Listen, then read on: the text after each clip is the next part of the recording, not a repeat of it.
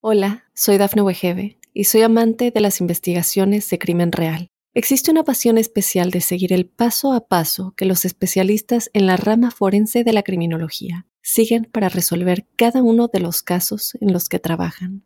Si tú, como yo, eres una de las personas que encuentran fascinante escuchar este tipo de investigaciones, te invito a escuchar el podcast Trazos Criminales con la experta en perfilación criminal, Laura Quiñones Orquiza en tu plataforma de audio favorita. Para los Sagitarios, un saludo muy especial a la luz del mes de noviembre.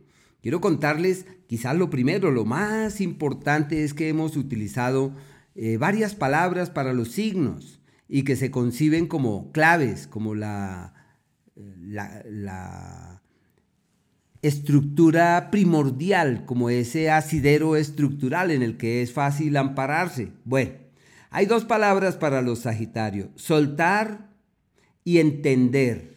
Y soltar significa que uno muchas veces se adhiere, se aferra, se agarra y al no soltar uno termina sufriendo. Y soltar es entender que todo evoluciona hacia donde es, que todo termina donde debiera ser, que no hay que forzar las cosas, que no hay que apremiar las circunstancias, es encontrar el cauce para confiar en la vida. Eso es soltar es soltar voluntaria y conscientemente en la certidumbre que todo se va decantando y que todo va evolucionando debidamente y que todo se redirecciona como es debido.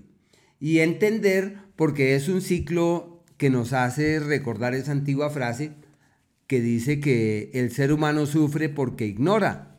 Y cuando uno ya entiende, pues ya no necesita sufrir, ya dice, ah, esto es así, Ah, bueno, y recordar esa frase de, Plutarco, bueno, eh, en torno al conocimiento y esa otra que según algunos eh, bíblicos dice, el conocimiento os hará libres, el conocimiento que ilumina, que aclara, que permite mirar lejos, que permite eh, resonar de una manera distinta. Bueno, pero también quería decirles que este es un horóscopo colectivo, y colectivo nos lleva a, retomar una palabra importante, una frase clave que es que hacemos parte de, comunidades y de colectividades. Todas las personas que nacieron bajo Sagitario eh, inhalaron, eh, tomaron su primer aire en la misma época del año. Y al tomar el aliento en la misma temporada del año, es como si poseyesen una hermandad. Y esa hermandad conduce a que uno siempre diga, los Sagitarios amantes de los viajes y urgidos de recorrer largos trechos a lo largo de la vida. Pero también que existen unos ciclos. Y los ciclos son de Sol, Venus, Marte y Mercurio, que son los planetas rápidos, que son aquellos que tienen una injerencia momentánea y que son aquellos que hoy vamos a utilizar con el fin de tratar de eh, hurgar en las prioridades que se esbozan a la luz de este mes de noviembre. Eh, los ciclos históricos ya se sabe que son ciclos en donde siempre pasa lo mismo y las contradicciones que hacen parte de la vida, como decir, es un mes muy difícil, sin embargo todo está dado para organizarse en el amor. Uno no entiende eso, ¿verdad? Pero así es, pero así es.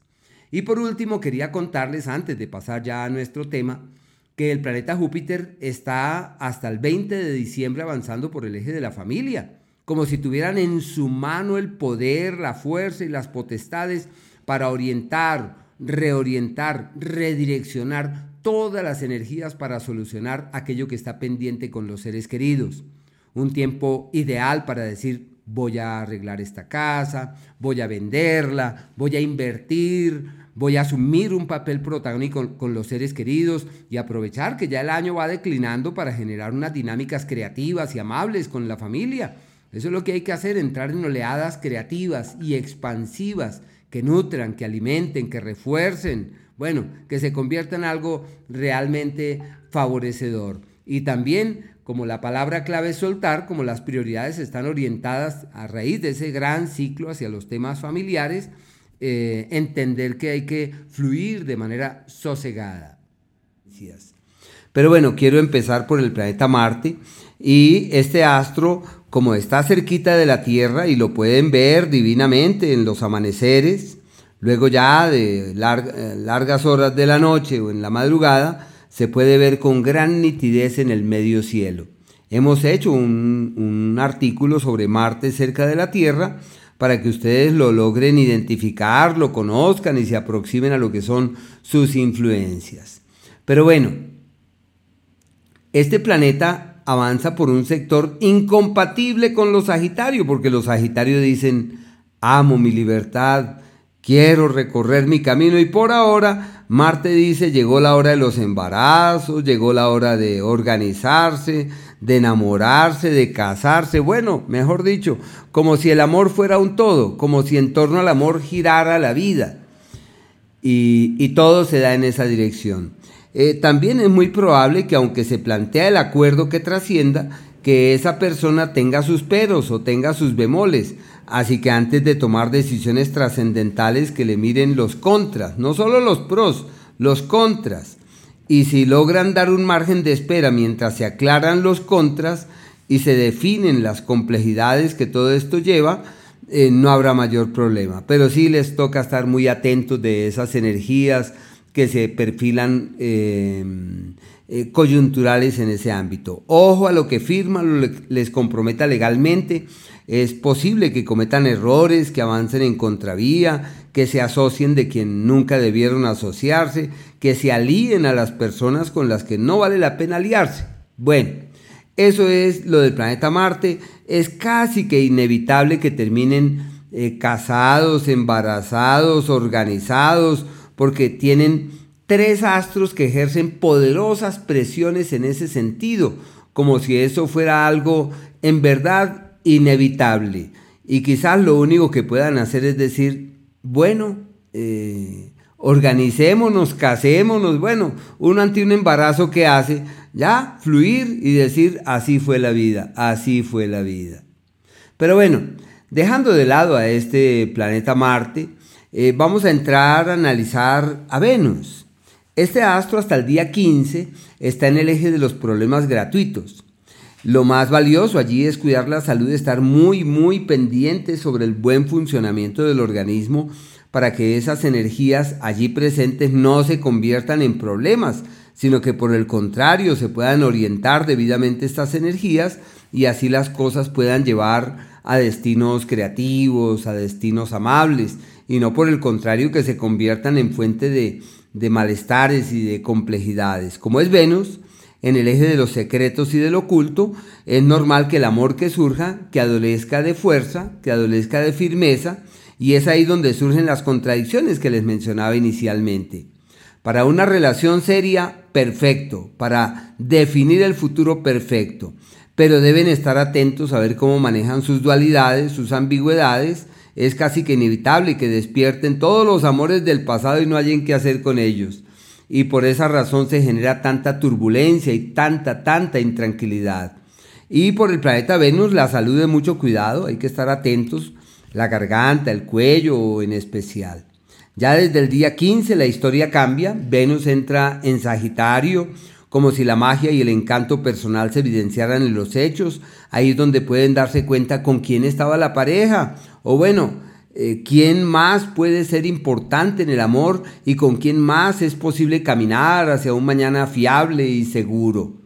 Es la época de tomar la rienda del trabajo, de reorganizar el trabajo, de redireccionar los esfuerzos y de encontrar otras vertientes para el hacer que puedan llegar a ser fructíferas. Es la época perfecta para decir voy a cambiar de look, voy a cambiar de imagen y todo lo que hagan para sentirse y estar bien eso ha de traer unos resultados maravillosos. Es encontrando el cauce de la plenitud. El planeta Mercurio hasta el día 16 avanza por el eje de los problemas de comunicación, del desprestigio, de los cuestionamientos, de los señalamientos. ¿Qué se requiere ante eso? Sopesar cuidadosamente cada palabra, medir con cautela cada una de las apreciaciones, para evitarse problemas, porque este astro avanzando por allí lo único que hace es generar contratiempos y escollos, y por eso pienso que la prudencia debe ser la clave de todo.